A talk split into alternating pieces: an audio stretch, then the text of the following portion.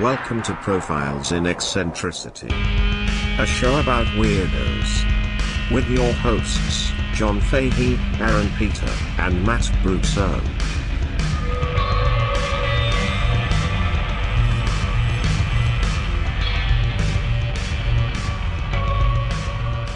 Hello, folks. Welcome to Profiles in Eccentricity. It's a doggone show about weirdos.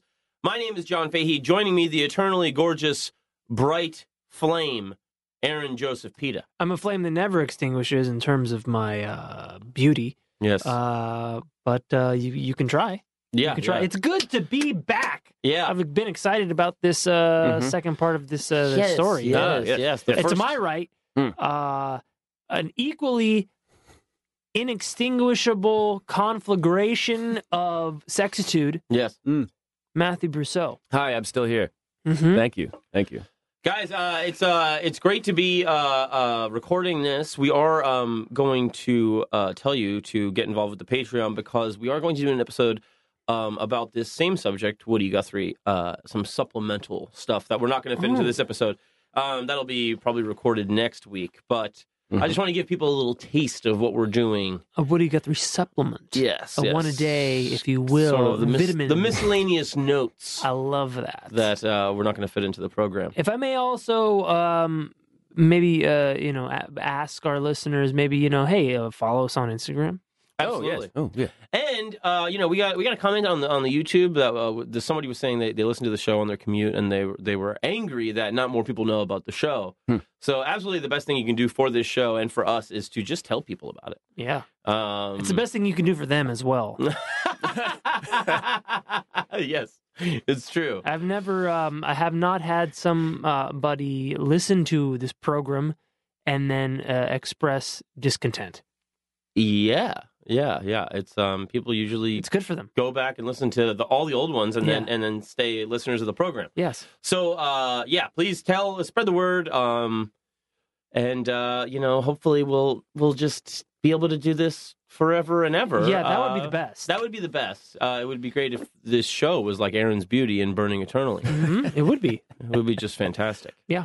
Um, Matt, I'm going to let you take it away. We left Okay. on uh, a bit of a cliffhanger last Sure. time. Do you want to describe to people where we're where where uh, le- where we left off last time? World War Previously II, on John. profiles and eccentricity. oh, sorry. World War II, John and Aaron.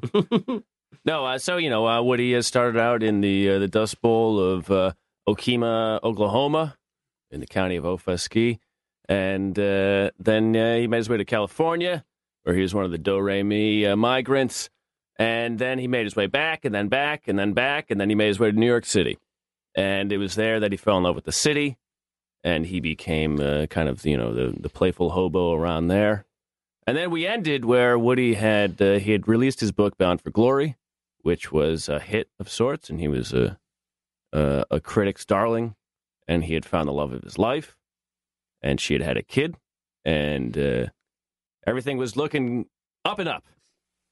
And but it was World War II. Oh, Calamitous. And so, as we as we uh, mentioned, uh, Woody thought he could just play music, and that's how he would fight fascism. But the army had other ideas. And in uh, we're in 1943 now, Okay. June 1943. The army sends him draft orders, oof. and uh, around this time, his friend Cisco Houston, who he was singing with, the old bellhop from the burlesque uh, club, uh, Cisco Houston had been had been uh, uh, trying to bring him into the Merchant Marines. And Cisco was, you know, saying things like, "Hey, you know, Cisco had terrible eyesight, and his brother had terrible eyesight too, and his brother died as a merchant marine when his boat sank, and his brother was too blind to find the ladder out of the engine room." Hey, uh, uh, this is something I've always wanted to know. Uh huh. the fuck do the merchant marines do? They deliver cargo and humans Huh. for the rest of the army. Ah, so they're the um, the UPS of the armed forces, In, in essence, I think that's what it, that's what they were. but they doing. are a branch of the armed forces. But they're like the guys who, uh, you know, they're the bringing the the, they're cigarettes. the help. Yeah, yeah. I mean, they, they weren't. I they weren't part of. Um, there was a struggle for a while to get them part of the VA, I believe, Oh, because they weren't officially a part of the army, but they were. You know, they supplied Sure. everything. Well, I think Sure. they should get something Yeah, yeah. dental. But that was a big thing. They formed a union in order to get um, the all of the all of the healthcare and everything that came with being part of the army. Yeah. Right. Hey, you know what? I, I give a thumbs up to that. You're, I, I bet that doesn't go uh, super well at the VFW hall, though. You know, what unit? Mm, Merchant Marine. Merchant- Merchant Marine. if it wasn't for me, you wouldn't have had your fucking uh, lucky strikes, man. it's Give true it to though. It's him. true Mm-hmm. though. It's true. You got. You need logistics. Mhm. And you need cigarettes, Yes. Mm-hmm. Oh, yeah. Oh God, yeah. big time. You need them in this in this industry. Yeah. Otherwise, how is the enemy going to smell and see you? How are they going to see you in the dark? So June 1943, the army, se- army sends him uh, draft. What sends Woody some draft uh, orders, and Woody. So Cisco had, had convinced Woody. and Woody was like, "Okay, well, if I'm going to go, I'm not going to go into the army. I'll join Cisco uh, on the Merchant Marines." And so uh, they join uh, Woody. Uh, 1943, he he joins Cisco, and they they go on a ship. And uh, and Woody on the, his first day, he shows up on the ship with a guitar, a mandolin, a violin, harmonicas, his Jew his Jew's harp, his typewriter, a sea bag, and some beer. He's ready for a journey. Yeah, this is his first day on the Merchant Marines. Mhm. Hey, it, I'm sorry to go back. Is now is it just done by Halliburton or something? Probably. Oh, It's now just outsourced? Uh, Probably. I don't know. All right, Yeah. all right. Sorry, I just got to clear that up. Anyway, so he shows up with an orchestra's worth of uh, material. Yes, For, and there's nothing really. war. He's not really like uh, your, your your stereotypical army man. So there's not like a lot of rough labor for him to do. So they make him a dishwasher, and he moves from dishwasher to mess man. Uh, where uh, then he you know he, he writes colorful blackboards about about the meals of the day, Hmm. Mm-hmm. and oh uh, my god! and he entertains. He entertains the the ship is basically like I mean think of it like the ship is basically a traveling hobo camp. Oh yeah. uh, and and for Woody, it was it was a sort of heaven. He's among all these gruff characters, and e- everywhere he goes, there's just dumb stories. And he's he has a pencil in his ear, and even in the loose lip sync ships era, he writes them all down, and everybody's like, he's harmless, so Yeah. we'll just let him write everything down. Uh, he wrote down everything he found interesting: conversation, observation, speculation, poem, notation. Uh, he wrote a poem on the ship once. He wrote, uh, "The sea took off her clothes in the sun today, and naked all night with the wild wind lay." He was just having a grand old time. On Yeah. there. It sounds Yeah. like he was missing a certain outlet. Trying to fuck the sun. He's like, yeah, I don't know what all this talk about war being hell is. I'm having a great time. I'm with a bunch of men. Just a fucking It's like I'm riding colorful chalkboard about Yeah. the corn. Yeah, Yeah. It's, it's like I'm riding the rails, except on the this open sea. Yeah.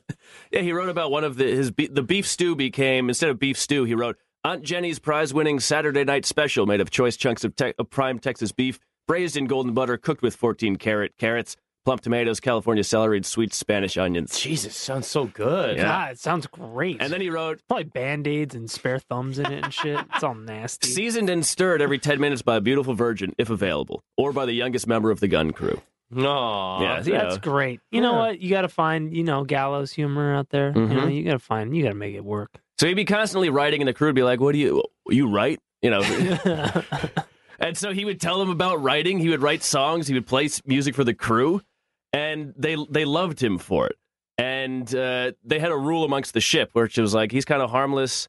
If any, a- a- and the un, unspoken rule was if anybody lays a finger on him, we'll break your legs. Ooh. yeah, it's good. You got to get in good with the muscle. And uh, so when they had emergencies, everybody had a job to do, but his job was just quote unquote be there, Stay alive. stay alive. Yeah. You know, you got to get people to like you. Yeah. Mhm. It's the, I cannot overstate the importance of getting people to like you. Yeah. Uh, The, the, the ship's leaking. All right, you, you, you, uh, you, uh, fucking, you start patching it up, and uh, you bail the water out, and you just be Woody. yeah, that was pretty much it. Keep doing you, buddy. I like you. Shit, we're all gonna die. Woody, don't don't you worry your pretty little head. So they were out delivering cargo, and uh, their job was to, you know, go across the Atlantic and deliver cargo for the army. And the entire time they were being stalked by U-boats. You could you could see them off Ugh. off, off of the ports and the and uh, other things, you know, parts of the boat. And uh, Jesus so, every, Christ. so the entire time is it's always a dangerous trip because the, if the Germans can sink your transport, you know, they can cut off your supply lines and stuff. And so everybody was e- every day there was always something to be afraid of. And so Woody would do things like one time he he cut he broke up all the fruit crates and he built a what quote unquote wind machine. He would just be tinkering with stuff and he would go out onto the top of the ship and and he would and and it was just to take people's minds off stuff. He built this contraption with like spinning propellers and he said it was a wind machine and the whole crew was just happy to have their mind taken off the U-boats.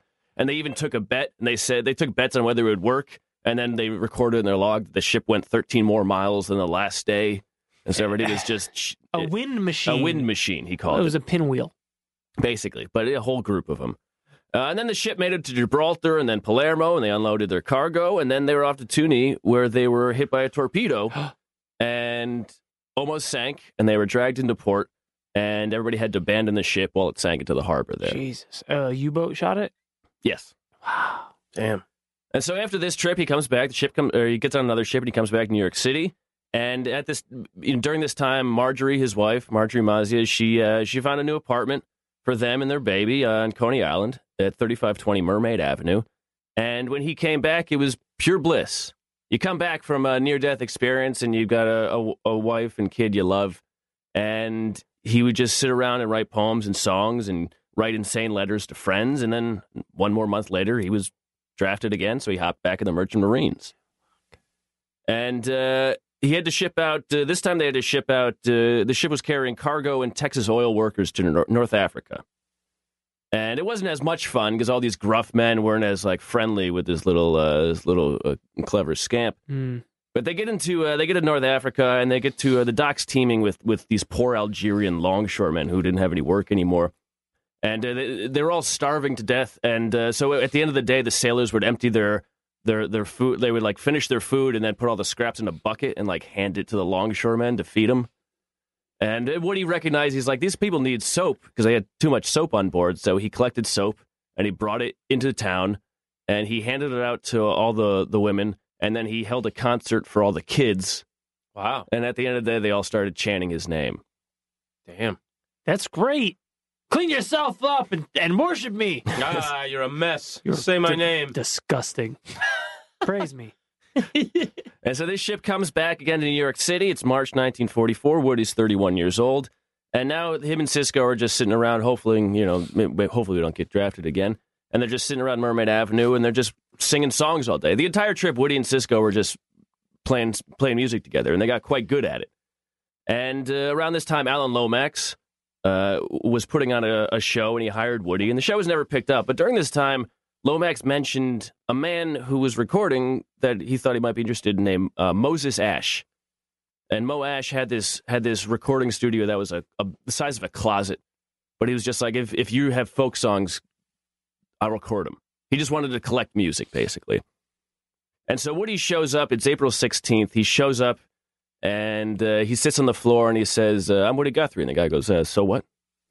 He says, "I'd like to play some songs." He goes, "Okay." So he goes in, and uh, him and Cisco they play uh, they play a couple songs uh, on the first day, and uh, you know Woody was thinking like, "I got to get everything down. I got to get all my stuff out." And you know, here's the first song. This is him and Cisco. This is the first song he recorded, uh, uh, April 14, April 16, 1944. First time I seen my true love, he was walking by my door. The last time I saw his false-hearted smile, dead on his drooling board. It's hard and it's hard, ain't it hard? To love one that never did love you. Hard and it is hard, ain't it hard, great God, to love one that never will be true. It's about killing somebody that you couldn't have. No, it's about you know, it's kind of he's, he's flipping. He's actually singing as A uh, woman well, or you a know, homosexual. Oh yeah, you know. Uh, but that's you know Cisco in the background. So the first day they showed up, they did two songs. Three days later, April nineteenth, they stopped in again with Cisco and they did sixty three songs. Holy shit. And uh, uh, then the next day they showed up again, uh, April twentieth. They did twenty five songs, and then they showed up three more times at the end of the month. 20, 35, 38 songs. They recorded about 120 songs over the course of, of, of six, seven days. God, that's insane. And uh, they recorded things like the first song, uh, the song he learned from the Black Shoeshine boy in uh, Okima, who, who taught him how to play the Jew's harp. It's called Train 45. They recorded a song that was about uh, cocaine. Huh? This old, this Hmm? What? old song called uh, "Take a Whiff on Me," yeah. and it was all about uh, here. We cue that up. I got a woman six foot four, sleeping in the kitchen with her feet in the door. Hey, hey, baby, take a whiff on me. Fuck. Two old maids fishing in the creek ain't caught a man since away last week. Hey, hey, baby, take a whiff on me. Wow. Take a whiff, take a whiff, take a whiff on me. Everybody take a whiff on me. Everybody. Everybody. Take a whiff on me. Is he Uh, singing as like an anthropomorphized chop? Uh, Is- is- is this- no, is he's this probably co- hand, he's probably handing it out. Uh, and So, what's with the six four woman? Oh, you know, it's just a fun. You know, you just you know, it's a fun little verse. Yeah. crazy things well, when you're all yeah. chopped up. Well, he's all. I think he's also understanding that cocaine is a great way to get laid. These two Especially fishing from ladies. some six four yeah. women. This this was a song. This was a, a folk song that John and Alan Lomax collected uh, all over the country in Louisiana and Texas and New York. Huh. And because it, it was it was a song straight from the cities. It was uh, it followed the cocaine habit out of the levee camps and uh, and the barrel houses of the deep south. Hmm. And when when everybody would go into the city, they would go to the you know the the fuck house, The chop house. Yeah. Uh, gee. Uh, you know, um, he also, you know, um, one of his big things was was talking blues, which is kind of you just play the same verse over and over, the same melody over and over, and you just, you know, you just it's it's a very casual type of song. This is one of the things Woody was the best at when he would go play live concerts, and uh, so this is him with his mean talking blues. Well, I'm the meanest man I never had a brain. All I scatter is aches and pains. I'm carbolic acid and a poison face, and I stand flat footed in favor of crime and disgrace. If I ever done a good deed, I'm sorry of it. I'm an organized famine studying how I can be a little bit meaner.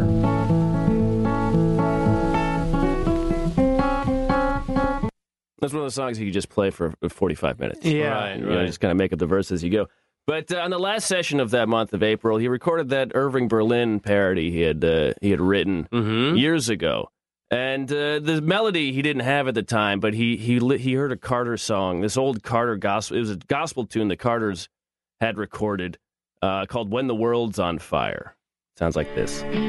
Home loving mother, when the world's on fire. Wow. Don't you want Robert Line to be your pillow? I'd be over in the rock of ages. Rock of ages live for me. yeah, fun stuff. It Yeah. sounds familiar. Yeah. So when he recorded that song, he changed uh, the "God bless uh, uh, uh, Gl- God blessed America for me" part to "This land is your land," Right. and he recorded a bunch of he recorded about seven different verses, and uh, a lot of those were lost to time, uh, especially this one, which which when we were singing as kids, we would never was never part of the curriculum. There was a big high wall there that tried to stop me. Sign was painted, said private property, but on the backside it didn't say nothing.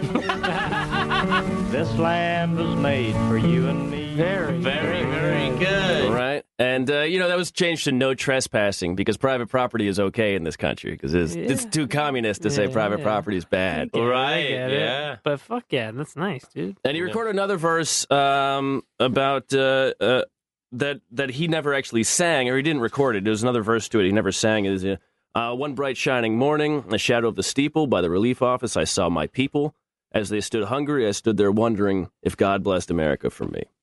Wow. And uh, these sessions were very productive, but then they were again brought to a halt when the army said, uh, "You're you're coming back." and so him, Can and, you imagine how many more fucking songs he would make? yeah. I mean, Jesus Christ. Uh, he's prolific in his writing. Um, uh, his, uh, I, I believe that they when they collected all of his papers, they counted over a thousand songs he wrote.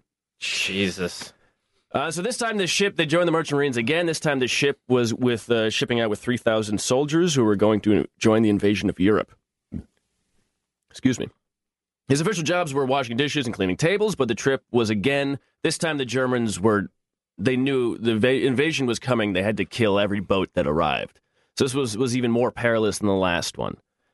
And uh, but but in the bottom of the ship uh, was where all the soldiers were and uh, uh, Jimmy Long, he was who, who was with him, who became friends of theirs on the Merchant Marines. He said, you know, he always wanted to sit by the uh, the the rowboats because there's only like 10 rowboats and there's 3000 soldiers Mm-hmm. so if the ship gets hit you're dead if you're not near the rowboats Yeah. and so but woody was like you know anytime there was trouble woody was like come on down we're going we're gonna go sing for these guys and so he'd go down to the bunks and he'd sing for the soldiers and sing about killing hitler and just cheer him up and uh, eventually they got to ireland and then they uh, then they went to normandy from there and in normandy the water was just full of, of bodies and debris, and all the kids hopped off, and then they were alone.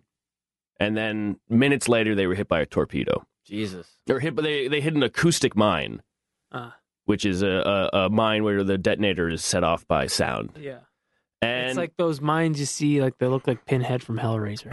yeah, Oh, basically. really? those are those, you know, prototypical sea mines that you. Oh, You know what I'm really? talking about? Yeah, yeah. I didn't know that. Yeah. Interesting. Uh, so the boat was towed to England, and then he stopped off in London, where he played uh, on a BBC show because they remembered him from the Alan Lam- uh, Lomax show that didn't come off. And uh, and about the whole experience with the Merchant Marines, Woody would say, uh, "I've had more salt water go in and out of my asshole than you've ever seen." Very good, Woody. Mm-hmm. what? Hey, you spent a lot of time in the water, Yeah, apparently. I haven't seen any salt water go in or out of your asshole, so yes. Uh, so he- he gets back home after this this uh, after this uh, ordeal in London, and he joins the Roosevelt bandwagon. It's this music group that's going around to promote Roosevelt's fourth term. Uh, he was hoping to have a fling on the tour. Uh, it didn't come off, Some but strange, you mean? Mm-hmm. Uh, but you know, he he he he told his wife about it, and he admitted, uh, and then he wrote a lot of apologetic letters home, and he was also getting more scandalous with his letters, and um, the more he stayed away from Marjorie, the more he wrote about how wild, wild about the wild passionate sex he had with her, including this letter. My mind only wants to draw you nearer and nearer. And you make me the luckiest, happiest man in the world when you move your body with mine. When you close your eyes and open your mouth and roll your belly and your hips. When you spread your legs apart slowly and easy and let me put my mouth and tongue in the hairs of your womb. Whoa. There's this smell that goes through through me, finer than the prettiest morning, and the skin and the hair of your belly and womb are my whole life's desire. To touch your lips with my lips and lick my tongue in your hole of your vagina absolutely boils every drop of blood in my body. I feel my penis fill up with its warm blood. I feel it stand up stiff and hard against your body. To press it tight and hard against you sends me to heaven and back nine times. Just to push my penis against you while I lick my tongue inside of the hole of your womb. Whoa. Your juices taste to my mouth better than any meal or drink in the world can brag about Hmm. just to move my mouth against the lips between your legs. and when the juice of my mouth makes your little hole all warm and slick, then to move and kiss your face and eyes, and to kiss your mouth and suck the saliva from your tongue. To slip the end of my penis to your hairs while they're so wet and oily, and to feel the head of it enter your little hole, mama. That, that, that warm feeling that is your very life bathes me all over, and your electricity and magnetism runs all through me from end to end. Your your breath from your nose and your mouth, I want to suck into my lungs. I want to be closer to you and get closer yet. To feel your pretty lips, your pretty hips roll under my belly and push my penis into you a little deeper. Your heat gets hotter and my penis goes farther and farther. Your organs inside your belly squeeze tight around my rod and I can feel your inner womb as it fits like a glove over the end of my penis. Penis. A lot of penis. Yeah, yeah. This is the most peaceful and beautiful feeling of life to me and I only want it to be as beautiful and as good to you. And then there's another pa- uh, another page of it. Another page There's of a whole- clinical description. Uh-huh. Penis, vulva, vagina. yeah, very, very blatant for a poet. Yes. Uh, kind of, you know. Uh, it- I like Rod. Rod's a good word. Rod is I love Rod. God, it's such a good one. I like I like the part where he says, um, it's better than any drink I've had. or any drink or meal I've had could ever brag about. Yeah, yeah. It's like, you know, uh this uh this uh Long Island iced tea is pretty good, but you know, it's not my baby's vagina. not my baby, but you know. Oh, but you know But what I'm my- saying. my- you- my baby. You know what I'm talking about. My baby. like, oh you know. man, that, vi- her womb. Oh, oof. Yeah. man, her womb and my lips. Wow. Yeah. And it was, uh, Shit. yeah. So Marjorie, when Marjorie got this, she said she blushed and she giggled and she just, Hell yeah, she blushed. Yeah. Tongue in her womb. and she, she, she said there was nothing she could say to such a letter. She didn't understand it. She loved it. She was flattered by it. She's aroused by it and frightened a little bit. That's good. Woody, Woody himself wasn't sure how to how to how to react to it. the The next letter he wrote was, I suppose by now you've got my real super drooper sexy letter I drained out of my pen the other night. He drained out of his. This is this is Woody's white stains. Yeah. Pretty much. I've always craved more than anything else to write just such letters, but I didn't know who to write them to. Read it. Read it over to yourself. Read it in privacy and silence. I meant it. I meant every word of it. Read it from the rooftops.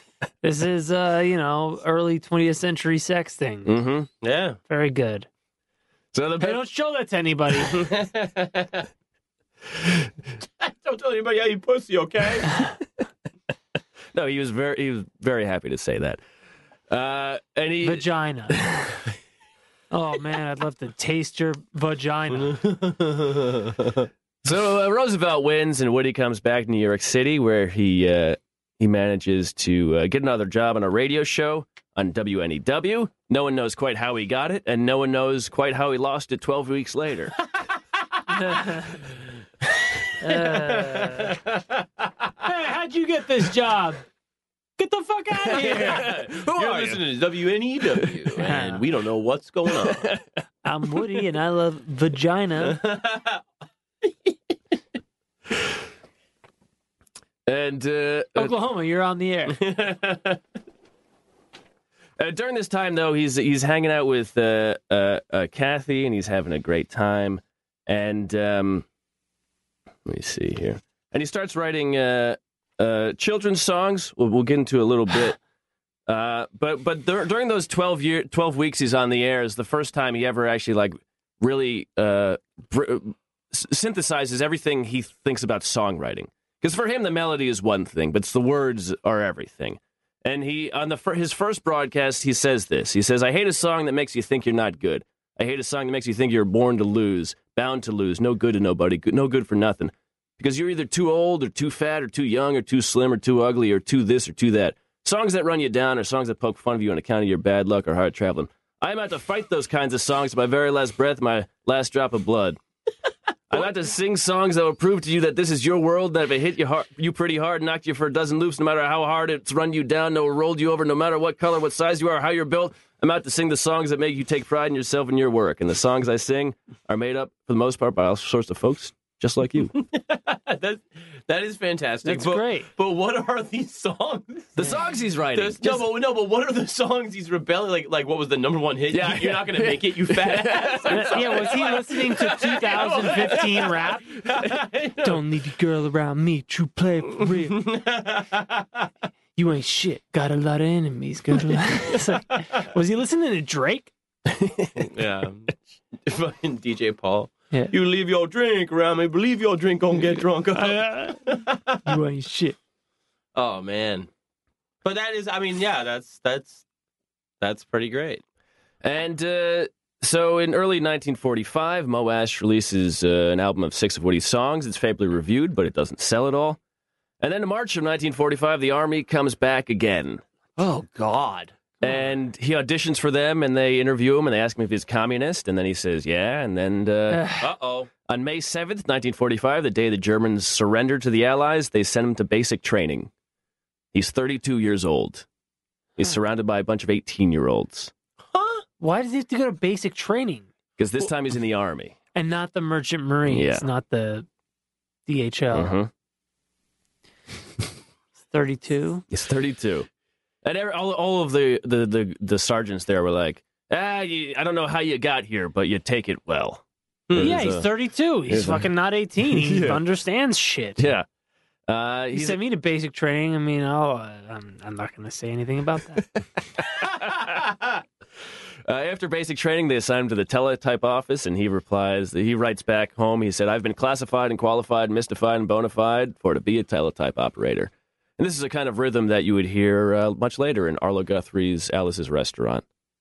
That same type of, uh, of, of wordplay. The bona fide, certified, electrified, Mm-hmm. chopified. Jobified.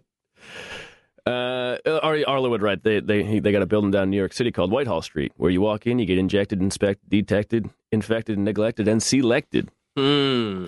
Uh, after this basic training, he's sent to Scott Field in Illinois, and his his his letters start getting weary and tired, and Uh, he, he doesn't let, he's bored. And uh, while he's there, he hears a, a new country hit over the radio, and it's his cousin Jack Guthrie singing Oklahoma Hills. No shit. Yeah. Wow. Which isn't exactly inspiring for him. Uh, he turns 33 this year, and uh, and his he, the only present he asked for Marjorie is a sexy letter. Yeah, man with priorities. And he adds to it, he says, I feel my penis ease out of your womb, and I ask you to take him in your mouth and lick him with your tongue. You may never know that night you gave him nice kissings and sucks was the night I felt closest and most completely together. Wow. Uh huh. Huh. And then he goes on promoting that uh, oral sex is uh, it's a variation, it's clean, and the health, it's healthy because it kicks the last bashful conventions out the door. Wow. Oh. Making a lot of sense, Woody. Mm-hmm. Uh, good- no argument from this side. of the- I'm having a hard time keeping up. It- Oral sex is good. Wow, Uh. groundbreaking stuff. well, it was a while ago, I guess. Maybe you know, must learn something in Europe. Yeah. Yeah, yeah, He there's went, Mm-hmm. that. he went to France, probably learned a good thing or two. You know, Yeah. Yeah. Yeah. Uh, Japan surrenders on August 14th, and yet he still has to stay there in St. Louis. He does write home saying that St. Louis, uh, the peace hit St. Louis harder than the war ever did. The celebrations that night were a little wild, I guess. Uh-huh. Oh. Uh, but he gets bored. Uh, he- they move him from the teletype office to sign painting, which, which he loves. He loves, sign painting. chalk and menus, etc. Yeah. So he's having a good time. He makes his own bulletin board and he has clever signs. Like one night he writes, Frost tonight, good duck hunting. And then the next day he writes, Serious duck shortage looms.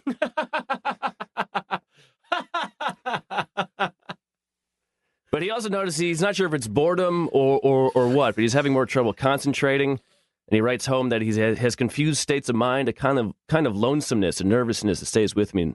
No matter how I set myself to reading, painting, or playing my guitar, without trying to make it sound too serious, it's ever uh, it ever does get it never does get quite straight in my head. And uh, then he expl- he sends another letter explaining his ma- his the history of masturbating that he's gone through. yeah, yeah. I think he's he's too he's denutified. Mm-hmm. Mm. Uh, he's sent to Las Vegas later that year. First, him and Marjorie get married. Uh, he gets to Las Vegas and he's just he has nothing to do other than write. So he starts writing letters 40, 50 pages long. Ugh. He writes about everything he sees, routine, the men, his memories, uh, his, his past, anything, and, and, and more than anything, he wrote about sex. And then he mentioned to Marjorie that he's also been writing he's also been writing sex letters to other women now. He mentions that to her. Uh-oh. huh? Yes. Hey, uh, hey, I've Woody, even tried my pen at uh, other other gals. Well, I don't, uh, you know, I don't use such colorful language like vagina Oh, or penis, but I do uh, express myself sufficiently, my dearest Marjorie. Yeah, well, uh, what else? I imagine him writing, yeah, what else? Oh, yeah. to write a 50 page letter, Mm-hmm. you kind of have to write a lot of ums Yeah. and a hum. Yeah, anyways. Yeah. I bet the I bet the the sex part of the writing came pretty easy. The rest is like, what Yeah. the fuck are these other pages about? Well, he, he writes to her about the sex letters. He writes, I feel I could make ardent love to any two women and still have time to study books and write songs. He's been writing to this woman named Annette. He says, I told Annette that if she needed bodily love to help her through her season, I was I was not the type of man to turn my back. Her season. Yes. Yeah. You Is know. that period? No, I think you just, you know, you know, it's winter. You want to fuck or something. Yeah, yeah, You know how yeah. it is. Uh, I'm sorry, I'm having my season right Yeah. now, Woody. I'm uh, a bit indisposed. I like the weather. I like the weather.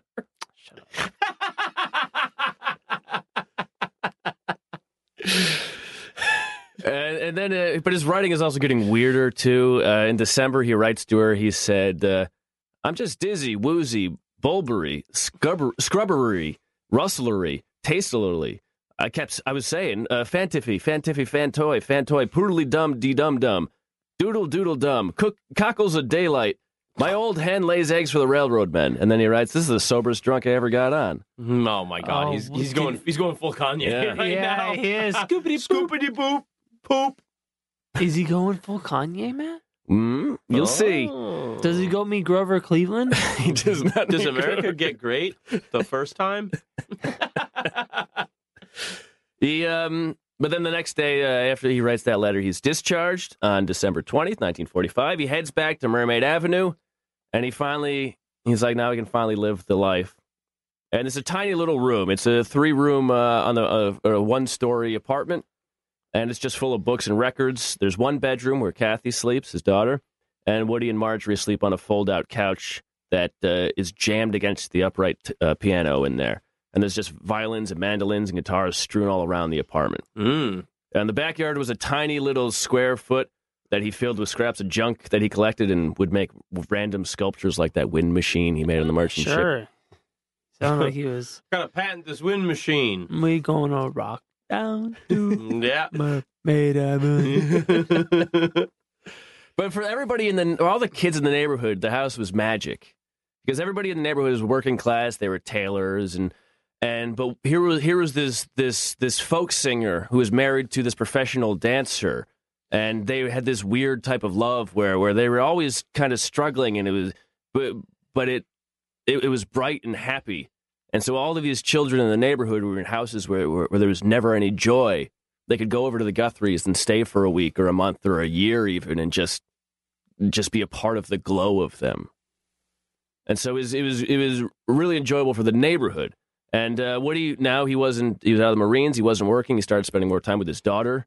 He started writing her diary for her. Uh, what? Thing like April 29th, sucked fingers, gurgled, cooed, dictated outline of a policy plan to oust John L. Lewis from the CIO, bowel, bowel movement, change diaper. So she's very, very young. and- She she's uh she's about two or three at this and point. He's, he's writing her diary. Mm-hmm. This that's hilarious. Very funny. just he just didn't stop writing no matter what he did. And then yeah, he- it just sounds like this guy is just always doing something. yes, Well, there's And- uh, nothing else to do back then. No, but, but- no, think about all the motherfuckers that weren't doing shit. well, the, yeah, great point. You know what I mean? Like, Great point. uh, Most everyone. yeah, he's always putting something Yeah, out. he's You- got a fire. He's got a he. he but you it know, is, it's gotta be, I mean, just pure enjoyment of doing it, of course. Like, you Oh, know. also being probably nuts. Uh yeah, I guess, but but um But hey, you you, you just gotta do it. yeah. When you're crazy, you Yeah, just gotta you be gotta- crazy. Yeah, you got to write 400 songs. Yeah, Mm-hmm. Yeah. Five, 50 page nut letters. Right. but uh, so he's hanging out with his daughter and he's he's enthralled by children and just the way they think and act and so he starts writing songs for kids and he starts writing he I mean he writes them from the point of view of the kid Take me riding in the car, car. Take me riding in the car, car. Take you riding in my car, car. I'll take you riding in my car. yeah. Uh, you know, and then he's you know he's he's you know thinking like a kid, but Why can't a bird eat an elephant? Why, oh, why, oh, why? Cause an elephant's got a pretty hard skin. Goodbye, goodbye, goodbye. What makes the landlord take money? Why, oh, why, oh, why? I don't know that one myself. Goodbye, goodbye, goodbye. and he puts out an album of kids songs, and it sells better than any of his other albums. Huh. Mm. Uh, and so he, he thinks he's going to do that more often, and then Mo Ash is like, "No, you got to you got to write more of these ballads that have meaning or about life and everything." And so Can't be just drooling all over your balls and fucking making noises, you know? Is regressing. I got to dumb it down for these idiots. Yeah. But Mo Ash said he says he wants him to write a song about Sacco and Vanzetti, which was still uh, they I think Hot they, as It's 1927. well, but it was still a powerful issue at that time. It was still uh, a, a, a, a strong Interesting. it was it was, it was still a, a strong story in America at that Right. time. For those who don't know, Sacco and Vanzetti were accused anarchists who were put to death Mm-hmm. Hmm? Yeah. for a bombing. Haymarket, right? Yeah. No, Haymarker was a different one. No. that, That was was in a different Chicago. This, Oh, this is okay. New York. Mm-hmm. Oh. Um, and they they they alternately denied the accusations and confessed. They Uh, probably co- for, they were forced they, into they it. they had something to do with it, but they probably did not do the bombing themselves. But they were they were executed for it. Yes. And this was 1927. and they were Italian. They Yes. were, yeah, they were Italian, uh, Wap, Guinea Dago, greasers. So Mo Ash says you, you go write this song, and he sends him out to Boston and Pittsburgh, and and Woody just he just can't. It's not coming like it used to. And he writes to Mo Ash. He says, uh, "So I say, uh, let's forget about the Sacco and Vanzetti album for the time being. It will be a lot better when I can get in my car and my own way of traveling from one city to the other one. And then he writes, I'm drunk as hell today. Been that way for several days. Uh oh. I refuse to write these songs while I'm drunk, and it looks like I'll be drunk for a long time. Hmm. Ah, how inconvenient. An, an album though is a little excessive. He was, yeah, it was. He's gonna write 13 songs about it. Jesus. Uh, Try one. But but during this time, he does he's he's he's just scrolling through the newspaper. He'll cut out clips from the newspaper for a news article, and he'll write he'll write six seven songs just based on that article, trying to just write one good one. yeah. Uh, but he does write one song that becomes a, a folk standard of sorts. It's about the, this massacre in Ludlow, Michigan. In 1913, where there, this union was throwing a Christmas party, and some s- some union some scab thug came in and yelled fire, and then the door was closed, and all and everybody all these people were trampled and died. And uh, this is the second to last verse from that song. Such a terrible sight I never did see. We carried our children back up to their tree. The scabs outside still laughed at their spree. And the children that died there was 73. The piano played a slow funeral tune. and uh, that was one of his his last uh, great like uh, hits of sorts. Um, but he was he was getting weirder, and it was harder to for him to work. Uh, Pete Seeger and friends they formed, formed this thing called People's Songs. Uh, they're still being labeled communist and snubbed by later labor le- leaders and unions, uh, which didn't help. And then Woody would be weird, and and and his live shows were getting weirder and stranger. What do you mean? Stop being, don't be weird, Don't be weird, Woody. Woody. W- Well, it, he would find that um, i- i- if i- i- if they weren't if the crowd wasn't enjoying it as much as he he wanted, he would just play the same verse over and over and over, just to just oh you don't like it? Well, you're really not going to like this. Whoa. And then uh, there's this one night they were singing Black Eyed Susan. It was an i i- impro- improvisational song. And when it was his turn to sing, the, his verse was Backed her up against the wall. Here I come, balls and all. Hey, l- pretty little black eyed Susie. And Whoa. the crowd was not a big fan of that. His uh, driving got worse. He would run red lights. He'd go down uh, wrong way down one end streets. He went to this uh, this fancy party with Alan Lomax. He started eating the hors d'oeuvres with uh, two hands Oh, Jesus Christ. just shoving them to his face. Oh, my God. Could you imagine? He uh, he performed this elaborate trick on the host. She was covered in diamonds, and she had this gold and onyx cigarette holder. And he would always have this plastic one with him. And he did this Charlie Chaplin esque magic trick where he swapped hers with his. And then when she asked for it back, he's like, "I don't know where it is." So then him and the butler went out to look for it through the yard. And then he came back inside. They didn't find it, and he took all the money on the table and he poured it in his shirt. And he said, "You can't shoot me now." And then Dude, he's losing it big time. He's like, do not go in there. He's doing the whole. yeah. And so then they ask for the money back. So he opens his shirt up and just lets it drop to the ground. He walks up to the host, does another elaborate trick, and replaces the plastic uh, cigarette holder with her onyx one. And uh, and they're like, "You son of a bitch! You you knew where it was the whole It time." was in his butt. and he's Preserved in Th- salt this water. cigarette holder tastes like shit. Yeah, doesn't it? and they're like, uh, "You you bastard! You had it the whole time. Why'd you make the butler go look?" And Woody said, uh, "I just don't want to embarrass that man by making it seem like he couldn't find it and I could."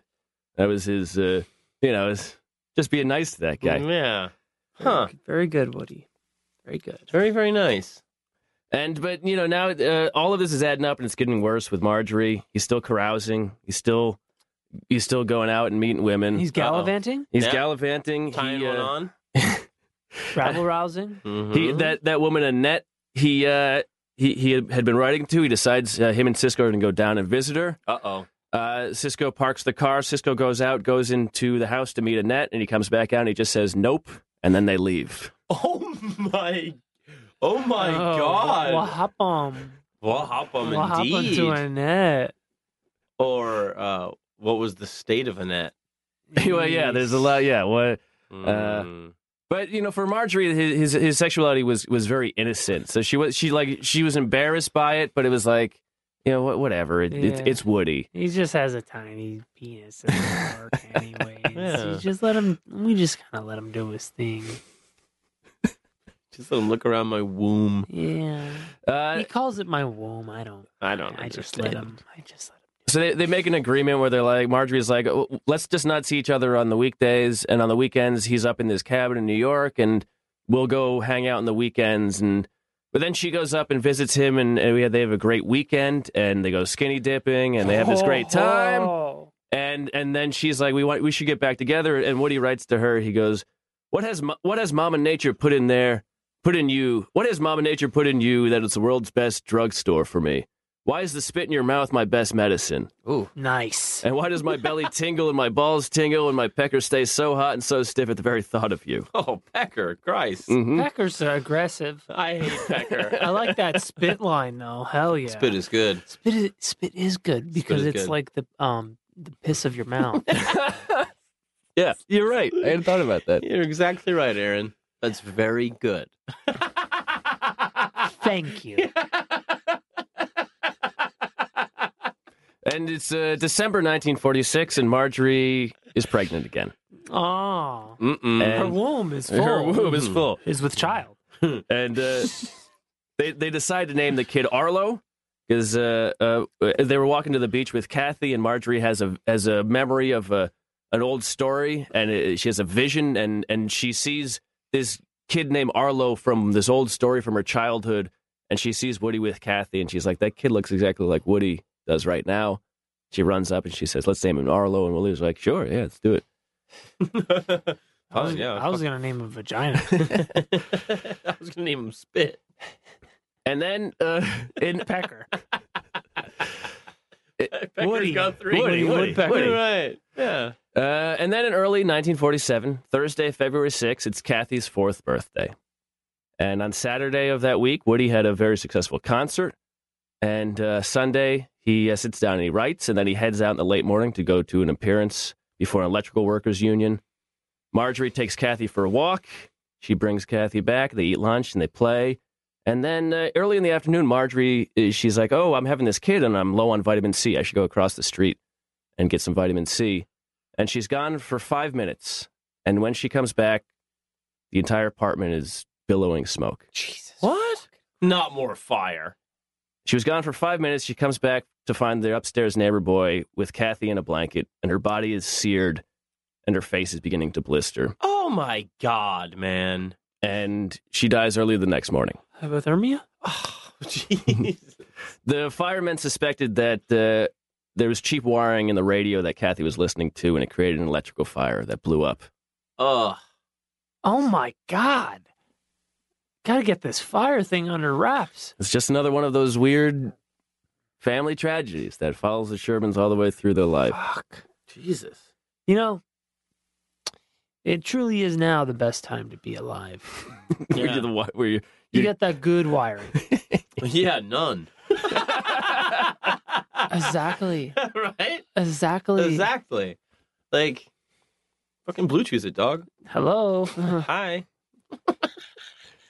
it, it wasn't exactly the time where you you know, where men would share emotions with each other, but that that night, uh, Cisco and Jimmy and Woody they go for a walk. After she's dead, like And the, night, the she's night, dead. the night, the night after the morning, the night of the morning she died, they they go for a walk on the beach, Fuck. and as they're walking, Woody just stops and he lays down on the ground and he starts flopping and flailing his arms and he s- just screams a a wounded animal yell. Robert Klein or Joe Klein writes, uh, increasing in force and intensity, it'll pierce the noise of the breakers and seem to hover like a cloud over the beach.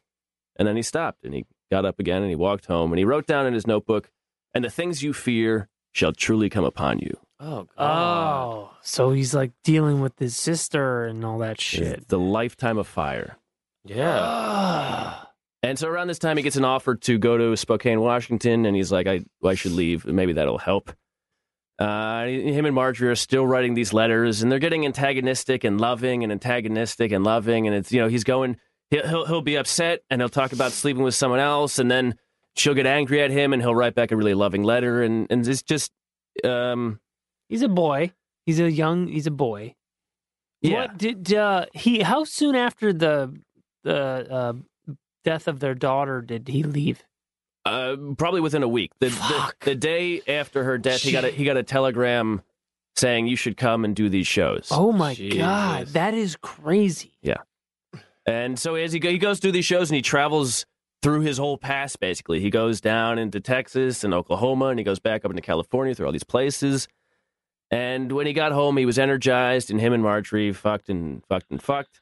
And they had Arlo was born in 47, Jody Ben was born in 48 and Nora their final child was born in 50. Do you think that when they like when they were doing it, you think like he was like talking dirty, like yeah, I don't care if another one got burnt to death. I'm gonna put another one in. Girl. No, I don't think he was doing Absolutely not. Yeah, I got, I got fucking tons of little kids up in these balls. I'm putting another one in. I- You burn, you got, you can burn a hundred of them down. I'm-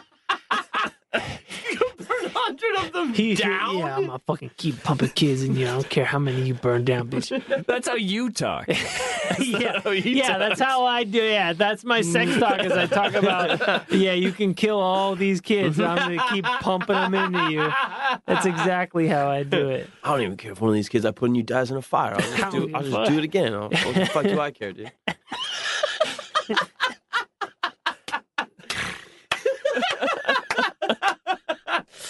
Yeah, I fucking wish a motherfucker would. yeah, I wish I was cheap wiring that radio. Fuck. I'll fucking keep pushing out more more excuses to put pump nuts in you, bitch. Wow.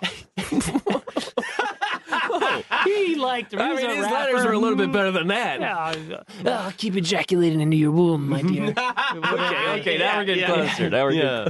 With my the, penis. the hair, the hairs of the lips between your legs. will- he doesn't really talk about nut very much. you know, no, it's no, no. He's very not averse. like- Yeah. No, uh, he does. Where, write- where I disagree with him, Yeah, this is the- a the- version this to where I fi- nut. I, have, I take umbrage with what young Woody here is the, the serious uh, dearth of nut. Mm-hmm.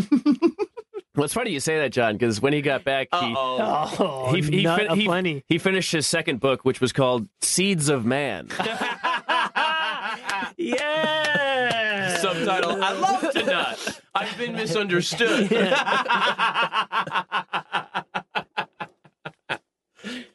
it was his white stain.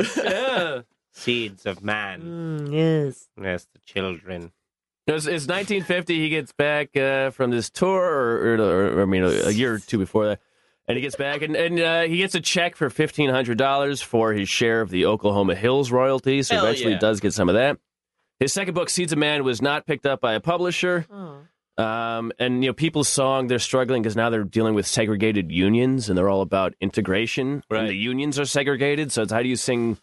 So they'll go to a place and sing about integration, but the white people in the union won't be there. Yeah. So they're singing to, about integration to only black people. Unfucking believable, Yeah. dude. Like, I mean, yeah, it, it's a union. Yeah. Yeah.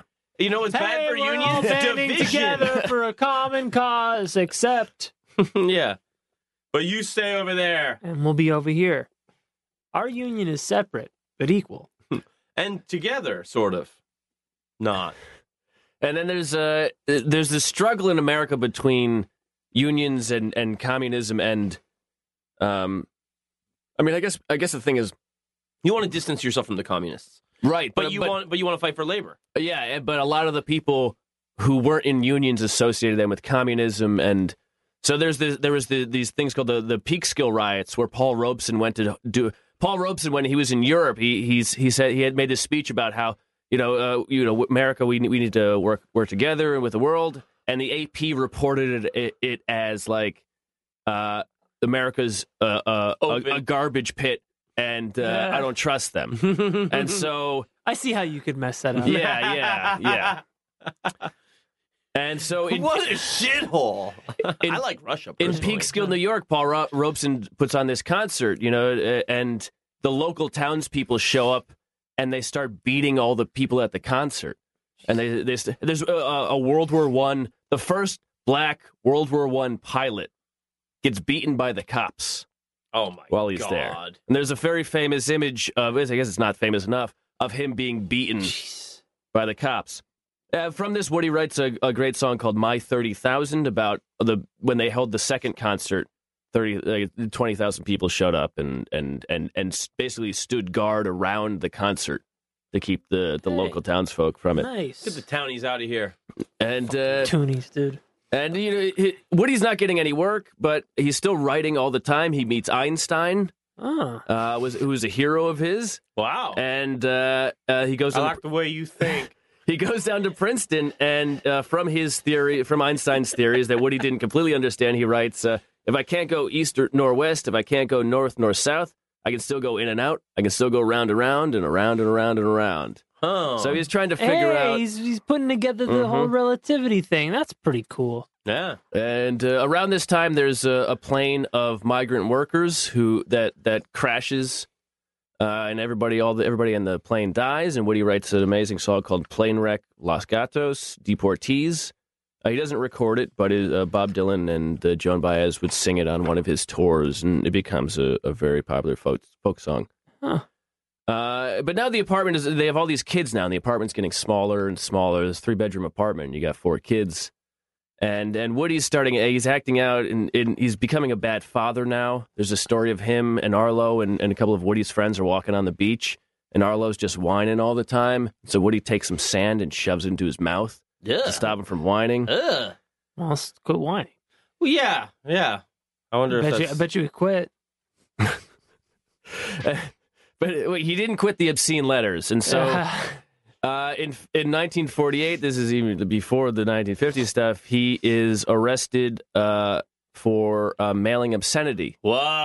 oh, his letters? His private uh, nut letters? So Yeah. Ja- Jack Guthrie dies, and Lefty Lou, his old radio partner, her younger sister, writes to Woody to say that he's dead, and Woody writes back that he, you know, is very sad about it. And then his next letter is uh, very sexual in nature. Uh-oh. And then his next letter, he sends, along with the sexual letter, he sends newspaper clippings of grisly murders. And she brings it to the local district attorney, and the guy's like, "You should press charges." So she does Why? because he's he's prosecuted for sending obscene materials through the mails. they But it's said. the newspaper. I know, yeah, I the, know. the newspaper sends th- those obscene things Uh, to yeah, the mail I first. guess he- Fuck, it shows up on my doorstep. every, every fucking morning. LA doesn't want to hear about the grisly murders in New York, I guess. I guess. I guess. Interesting, though. Isn't that kind of it's it's very he's sentenced to 180 days in jail. weird? Uh, I mean, why was he doing it in the first place, though? The whole thing is weird. Well, because he Interstate commerce, dude. That's what it is. Sending him. yeah, that's true. Actually, it's probably because it was across state lines. It's probably something. to that. obscenity laws were originally s- they were left up to the states, Ah. and so perhaps it was an Okay. interstate Okay. Oh, commerce very, thing. very good. Very good. Very good. That's not very good. I am. But No, yes, that's what I was complimenting you, of course. I wasn't wasting my time Thank you, on other things. Come on. John. You're very good. You are very good. Thank you. Uh, so he spent. He's in jail. He's only there for a few weeks because Jimmy Longy was be- was his lawyer, and then he was able to pull some strings. He got him out. But Woody had a great time in jail. He even organized. of course he did. Of course. Yes. Of course. It was the Merchant Marines all over again. You guys got chalk and Chop? he organized a Christmas pageant. He put together a Christmas pageant in jail. Yeah, and then they he got out of jail, and he was really upset because they sprung him from jail Oh. a couple days before the pageant. Oh, God, he was all that trouble. Yeah, well, even even Marjorie, Marjorie said, well, he had a point. The least they could have done was let him come back and do the Christmas show for those poor guys. oh, my God. Can you imagine? You should have shanked somebody in the cafeteria for the next couple of weeks. Can you imagine how heartbroken those dudes were? yeah. Woody, God. Uh, I now- made you Pruno. Christmas pageant in jail? yeah. I believe that's. I, I think yeah. John Prine has think a that song was a- something similar to I think that. that was an earnest movie.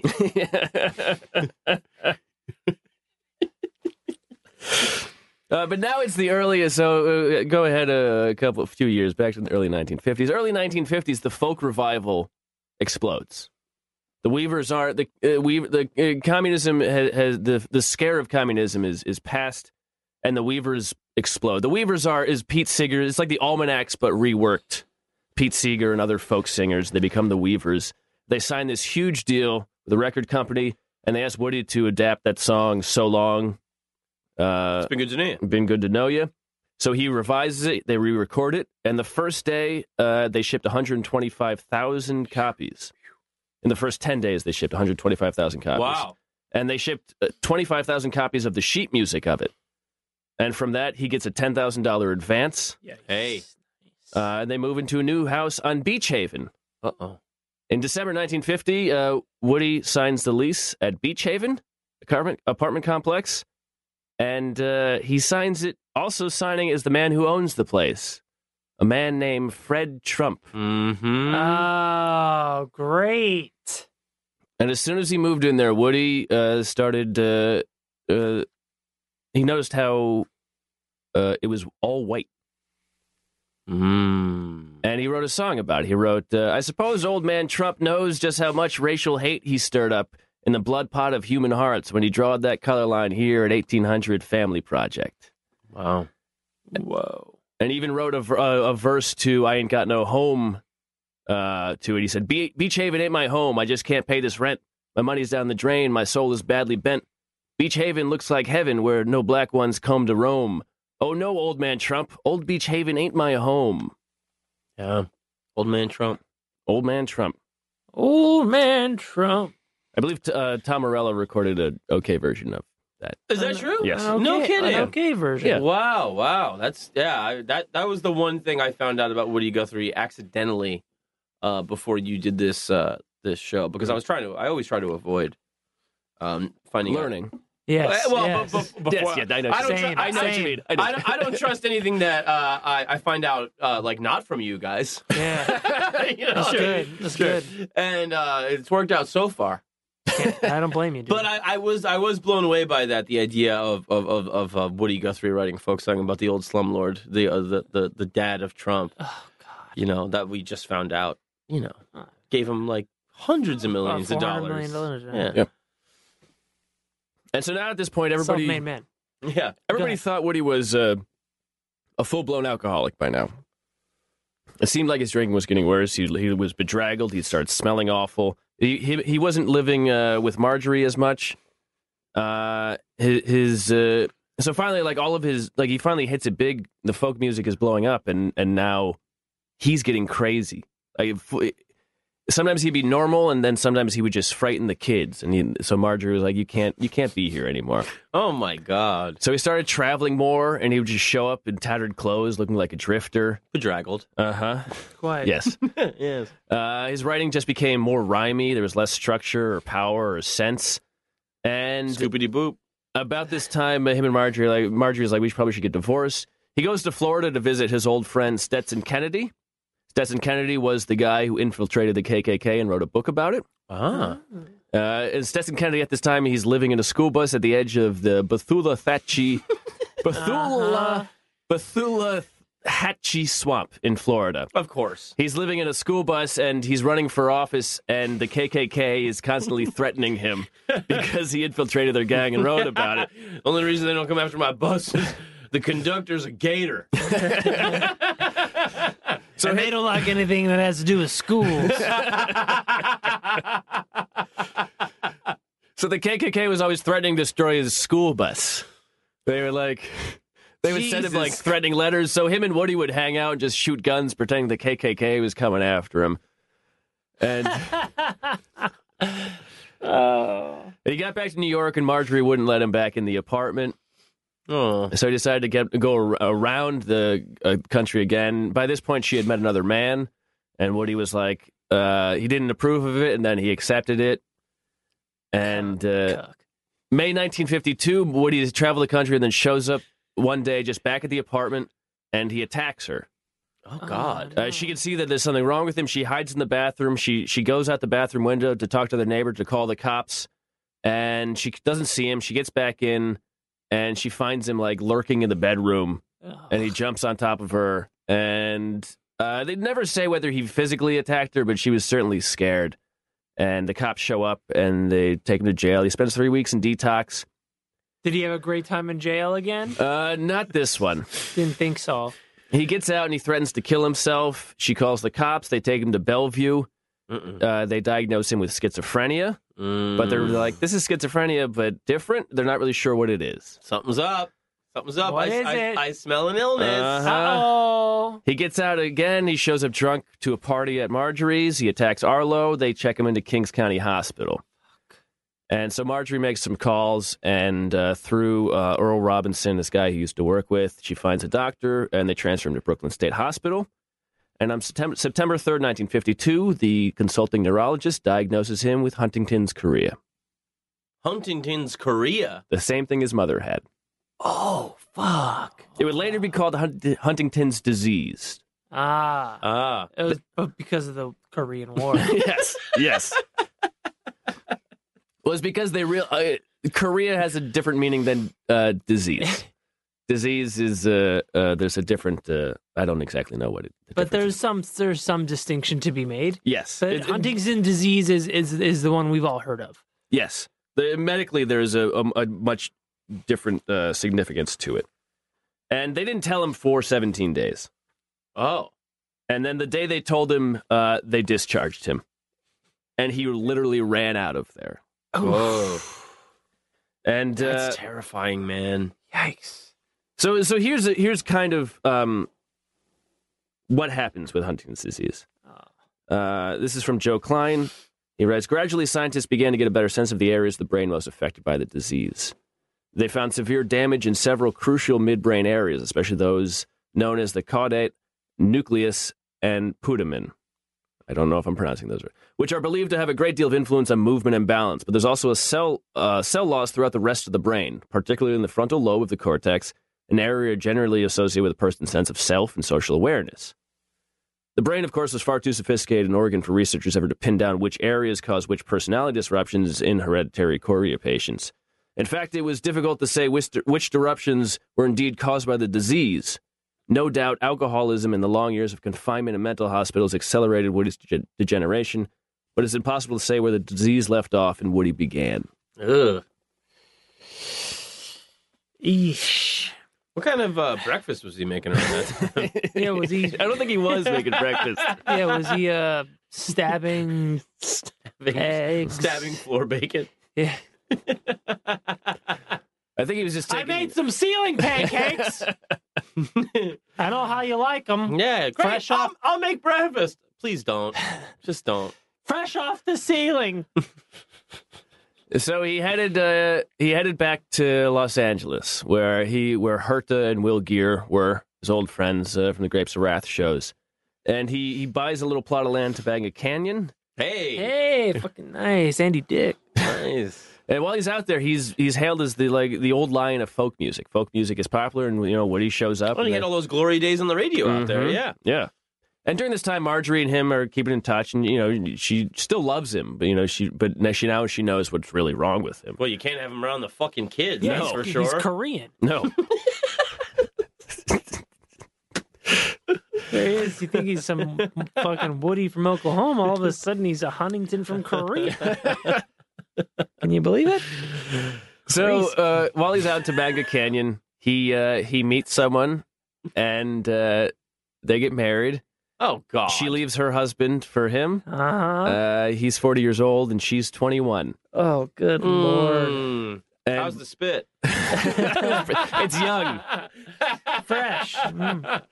So the, the, the- he doesn't. They don't know what to do. So they travel. They go back to B- B- uh, Belutha uh, Hatchie Swamp. Of course. oh, back they to go the back bus. to the swamp. Except now Stetson Kennedy has left to go uh, live in Europe.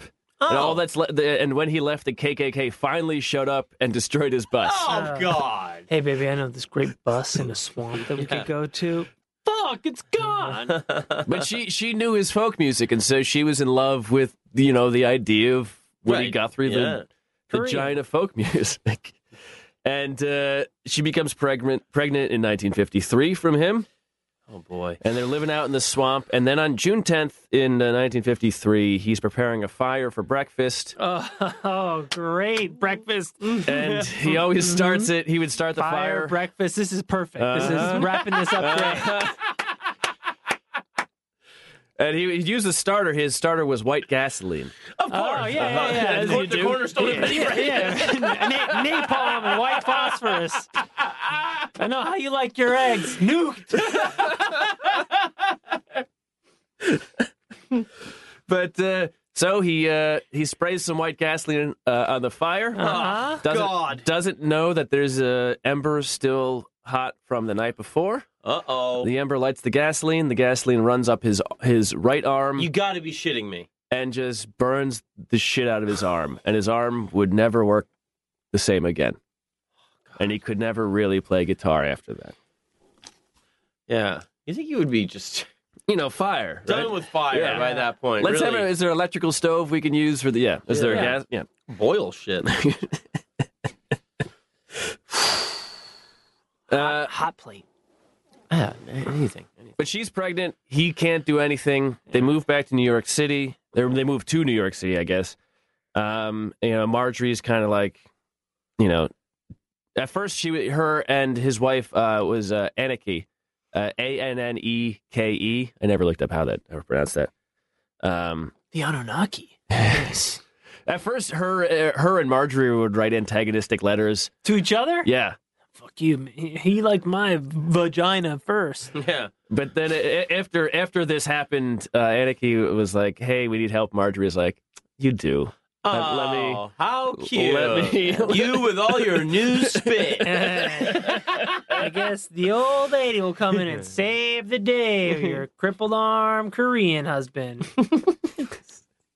Uh, and so they get back to New York, and he's just drinking constantly now. Oh and God. and Koreans even when can he's drink. not drinking, he can't take care of the. the uh, uh, he he he drinks so much he misses the birth of his new uh, daughter. Ugh. And uh, in fact, Marjorie calls him to tell him about it, and finds him and to tell him. that- great. and uh, he's not making any money. Can't take care of the kid, and him and uh, Anarchy, uh, um, they get in a, a physical fight. Like, the, and she, it ends up with her choking him on the floor. Hell yeah. yeah, choke he's got, his ass fuck, he's got one arm. And so out. Choke him. the next, the Yeah. next day, he leaves and he travels the country again. But now he's even more bedraggled than ever. He's showing Oh, up he's on bedraggled again. yeah, more than ever. Uh, they uh, he shows up at his old wife, his original first wife's Mary's place, and he falls asleep on her couch and urinates on it. Hell yeah. Nice. Piss, Piss, piss, piss. Whoa. You Yeah. got pissing it at minute 75. Piss on it, dude. And so Mary be- began to he, he, Mary began to cry, and their daughter Sue, um, you know, one of his original three kids, she's in high school now, and she she puts her arm around him and she says, "Daddy, uh, I've missed you very much, and I love you, but Mom has made a good life for us here, and it hurts her to have you stay, so maybe you better go." Whoa. And Woody says, "What time does the next bus leave?" Damn. Oh, That is fucking brutal, man. And that's the last time he would see any of them. wow. And he keeps them around. There's a noted, there's an article written uh, August 29th, 1954, in Columbus, Ohio, uh, where the, the headline is City Prison Houses Distinguished Author and Composer, Composer and Hobo. In parentheses. And Uh, the, the, fir- op- Korean. the opening line is, quote, Sunday's child, the pro- proverb says, has gone too far. No, wait, no, hold on. I'm going to take that again. Saturday's child, the proverb says, has far to go. All right, that's a way better take on that one. Well, There right. we go. Uh, that's Very the good. proverb, not Right. the proverb either. And so he gets back to New York, and September 16th, 1954, he checks himself back into the Brooklyn State Hospital. By the end of 1954, he would have moments of normality, but even then, uh, by the end of the year, he couldn't even type anymore. Wow. Damn. And his typing just became um, Scoobity boop.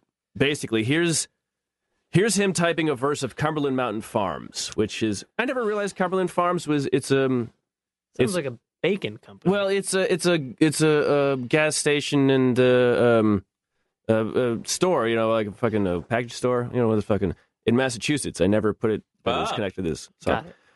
uh it, it was a song his mother had taught him and Oh, he wow. when he typed it it came out like this it's a hundred and twenty some miles shitty younger it's about that same distance s- Purcell. It's a trillion jillion miles to Clevia Tuni. Here I'm standing in the lower s- parts of hell. Whoa. all in caps, like all caps except for some. There's not a single word spelled. Oh my god. So at the end of 54, he can't even type anymore. And uh, he d- he's just sitting there and slowly losing every part of his body. Yeah. And March 17, 1956, there's a benefit concert for him. And uh, from this, he, he he's energized from the concert. And he goes and he's, he's visiting people and he leaves, I think he leaves uh, Miller Lample's house or, or, or one of the Almanac's house. And he's about to go somewhere else in New York. and he ends up in New Jersey. Oh yeah, because he doesn't know his ass doesn't- from his elbow. Yeah, yeah, Which is and burnt. Yeah. it's a common thread. And um, he's in New Jersey, and one of the one of the police officers they call someone. They say, "Hey, we got this guy," and they're like, "Oh yeah, that's Woody." And so in New Jersey, they take him to Greystone Park in Morris Plains, New Jersey, and he would live there for the rest of his life. in a park. In Greystone Park, it was a Oh, it, so was it's kind of- kinda- it was an asylum of Oh, sorts. Okay. Wow, that's fucking brutal, man. He's like, how old now? Uh, it's 1956. Uh, So so he's- he's, f- about 44. Oh man. Ah, And uh, December 1956, December 14th, uh, or December 12th, he he he. Uh, let's see. I think believe he, this is one of his last letters. He writes to Marjorie. I I just guess I have to really face my fact. In my earthly case, here all off my goody bookie writing days are just all out and all over, anyways. And his last letter, December 14th, um, he described a news patient on the ward who ate cigarette butts off the floor and never said anything. And then he invited the kids to come y visit me in my magic y tree again. And he wrote on the envelope, God you see, me I don't And that was the last letter he ever wrote. oh man, that is suck.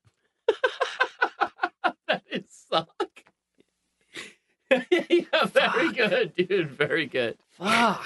that That's is- brutal. That's really brutal. And you know, during during his convalescence, during I was gonna say Yeah. convalescence, Dur- during his like his his stays in these places, you know, people would come to visit him, and there's this one family, the Gleasons, that uh, they would take him out to hit their place on the weekends, and and all of these aspiring folk singers and Oh, that's and, sweet. and and and people who who who had a history with him, they would come over and play music, and Arlo described it as one of the most amazing things where all of these legends of, of music would come over and have a great time and sing Right. Woody's songs and Play for this jackass that couldn't appreciate it. yeah. He's barely in there. Yeah, yeah, I mean, well, uh, like at, the, Sorry, that's so fucked up. That's very funny. at, at- at the Gleason, you know, Bo- Bob Dylan would show up and he, he would he would sleep at the Gleasons for weeks Oh, on really? end to, to hang out with Woody and and Woody said, you know, Woody said something about him. He's like, uh, kid, I don't know if he'll make it on his writing, but he's got a voice. He's got a great voice, Funny. which is kind of ironic because most people are like, he's a good writer, but I hate Yeah. his voice. absolutely, absolutely. Interesting. And you know, uh, Arlo years later would describe it as kind of a Shakespearean tragedy because as he started losing all of these facilities, he started becoming more popular, and his Right. songs "This Land Is Lo- Oh, Your Land" was God. being sung in every classroom, so Yeah. brutal. and so all of his life's work was being was getting appreciated the way he always wanted it to, Yeah, and yet he couldn't. yeah. Yeah. He's watching a guy eat cigarette butts. Yeah, and The guy was him. So uh, about uh, eight years later, in 1964, he's falling. He can't really walk anymore. By 1965, he couldn't speak. Just he could move his eyes, and his arms would spasm. And then by the end of that year, he couldn't even speak. Oh God. I- Uh, is a is a death from Huntington's disease kind of like Parkinson's, where Or, you or just, like ALS, where, you, where you just slowly degenerate? Mhm. And, oh god, that it is just horrific. slowly eats away at your brain, and and so all these things. He would have arm like when he in the early 50s, he would have arm spasms, and then by the late 50s, they would hook his arm into his pants, so like he couldn't spasm. All right. He looks like he was going for a gun. Yeah. And then, and then by 1967, he weighed less than 100 pounds. His skin was translucent. Oh god, His bones were sticking through it. Jesus fucking Christ! And he had so little energy, he couldn't even have involuntary spasms anymore. There's just nothing left. Mm. And on October 2nd, Marjorie went and saw him, and she recognized what was happening. And she talked to him. She kissed him on the forehead. And on October 3rd, he died. Wow. uh, Wow. And in 1977, that sign he painted for Harris Drug Store was spra- was sandblasted away. Wow. The sign outlived him. Damn. wow, Shit. that's pretty uh Pretty hardcore stuff. very hardcore stuff. Great story. That is great. Wow, thank you, Matt. Sure. Uh, and so you know, as soon as this happened, they they put this whole tribute concert together Yeah. um, Odetta and Leadbelly and, and Pete Seeger and everybody. Bob Dylan, when he heard he died, he called his manager and said, "Whatever they're doing, I want to be a part of it." Wow. It was the first uh, appearance of Dylan since his motorcycle accident. Uh, he'd been in Woodstock playing music with the band, and there's a first public appearance after that. Shit. And it beca- whole- became a whole banger of a show, and I'm going to talk about it in a Patreon in a couple weeks about uh, Yeah. how Hell kind yeah. of it influenced music in an amazing way. Really? And uh, yeah, I guess that's uh, That's Woody Guthrie. that's Woody Guthrie. Damn. So, uh, so I mean, how, did- how did you get into it? If you don't mind me asking, I mean, what what was it? Your your your folks, or or what got you so into Woody Guthrie? Um, I w- when I was in my early twenties, I decided to just go back through music, Yeah. and the more you go back, the more you you know you find like the American anthology of folk music, and there's just all these mountain songs and this this awful. I mean, it's awful now, but at the time, it's beautiful singing or whatever, and and then you, you I read about Woody and and he was progressive and and and uh, wanted to integrate, and he just he su- sung about life and and hard times, but how it didn't have to be the end. It didn't have to be the sentence, and the, you know reading about the shit he went through, and then uh, for him to have such a positive spin on everything Yeah. until until the shit really started hitting the fan, and yeah. uh, just going, you know, it, it there was a certain resonance for me, Yeah. and um, It's such an American story. that like I said at It's- the, the it- first episode. It's such an American Yeah. story because it's it, there's so much about about you know um, opportunity and and and and tragedy and trauma and you know uh, Expression. yeah, and and then like you know fucking up, just fucking up. yeah. You know. And, and redeeming yourself. Or- Right. Or, or redemption in general and yeah. w- fighting in Mm. war and travel. These are all like super, super American things. Like, Yeah. at least In the 20s. It's such a it's such a such an American story, so emblematic of of the times and emblematic of um um really being able to to to to make your like so much out of yourself when you really were coming from nothing. Yeah. I I mean, Well, it- and while, and being sort of, you know, lionized while you're alive. Yeah, and I mean like it's not as if he uh it's not as if uh like I I- I feel like he he still did just whatever he wanted to do. It sounds Right. like it sounds like he wasn't ever like selling out. Right. you know, he was always kind of just doing what he wanted to do, uh, which was a lot. Yeah. you know, yeah. uh, he wanted to do so many things, and and he and he did do so many things. But, but just you know, so many things for me were just like pushing a progressive agenda of inclusion, Oh yeah, and um, you know, he, he he was born because of the Oklahoma land rush, right. and then he lived through the Dust Bowl, and then he became one of the migrants who got kicked out of California, got beaten for being there, and then he went to New York City and experienced. He was part of that rush of when New York City became the city, Yeah, and him loving New York City is is, is so fascinating to me Yeah. because what a fucking shock, Mm-hmm. you know. I Mhm. mean, maybe not as much if you're in fucking L.A. after Oklahoma, but but still, it, uh, it It, is was to, it was to him. Oh God, it'd be so shocking back then, especially. I mean, Mhm. were the, I mean, I'm sure a man at that time would have absolutely no idea what a person with a New York accent was saying because Yeah. accents have just ebbed away over time. Yeah. But back when you had a fucking Boston accent yeah.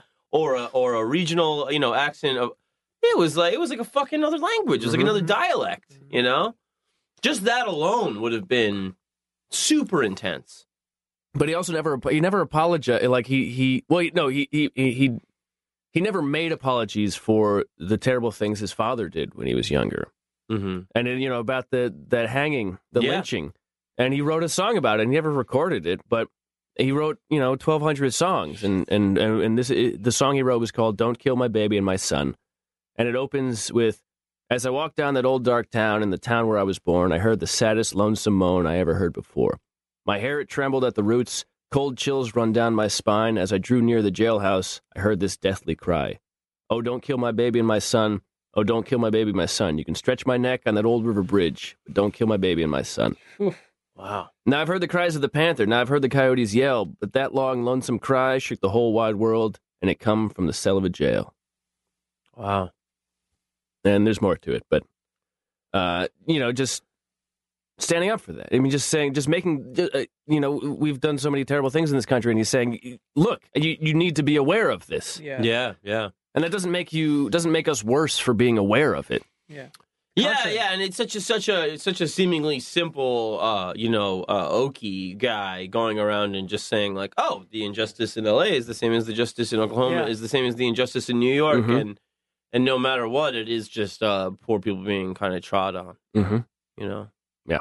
that is that is really incredible i just think i just think uh for for what was going on with it i just but without the disease even before that i don't i just don't think he was he was ever able to be at peace anywhere Yeah. because of the trauma of, of his early childhood Yes, it seems like that. you know As much as you, you know, and, and again, and something that, you know, which is reassuring for all of us that were traumatized during childhood Yes. Which, if you weren't, go fuck yourself.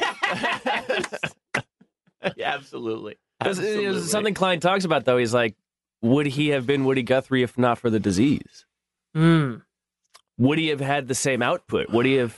right yes And it's kind of a frightening. Woody have been Woody. Woody. yes Yeah, it's kind of a Yeah. frightening question to figure Yeah, out. who knows? Who knows how, how, how the disease manifests early on, right? Right. Like, or maybe it doesn't at all. right But um, a- at least the, dis- the his mother having the disease definitely affected him. Mhm. So, oh uh, yeah in a yeah. weird way, the disease did affect his personality by Yeah. proxy. Yeah, because she went, certainly yeah. certainly He'd to live in a shack by himself, you know, Yeah. masturbating to Sears The whack catalogs. shack. Oh, well, Yeah. that's absolutely normal. Excuse me, sorry, sorry, that's sorry. Just, that's just a good deal. Yeah.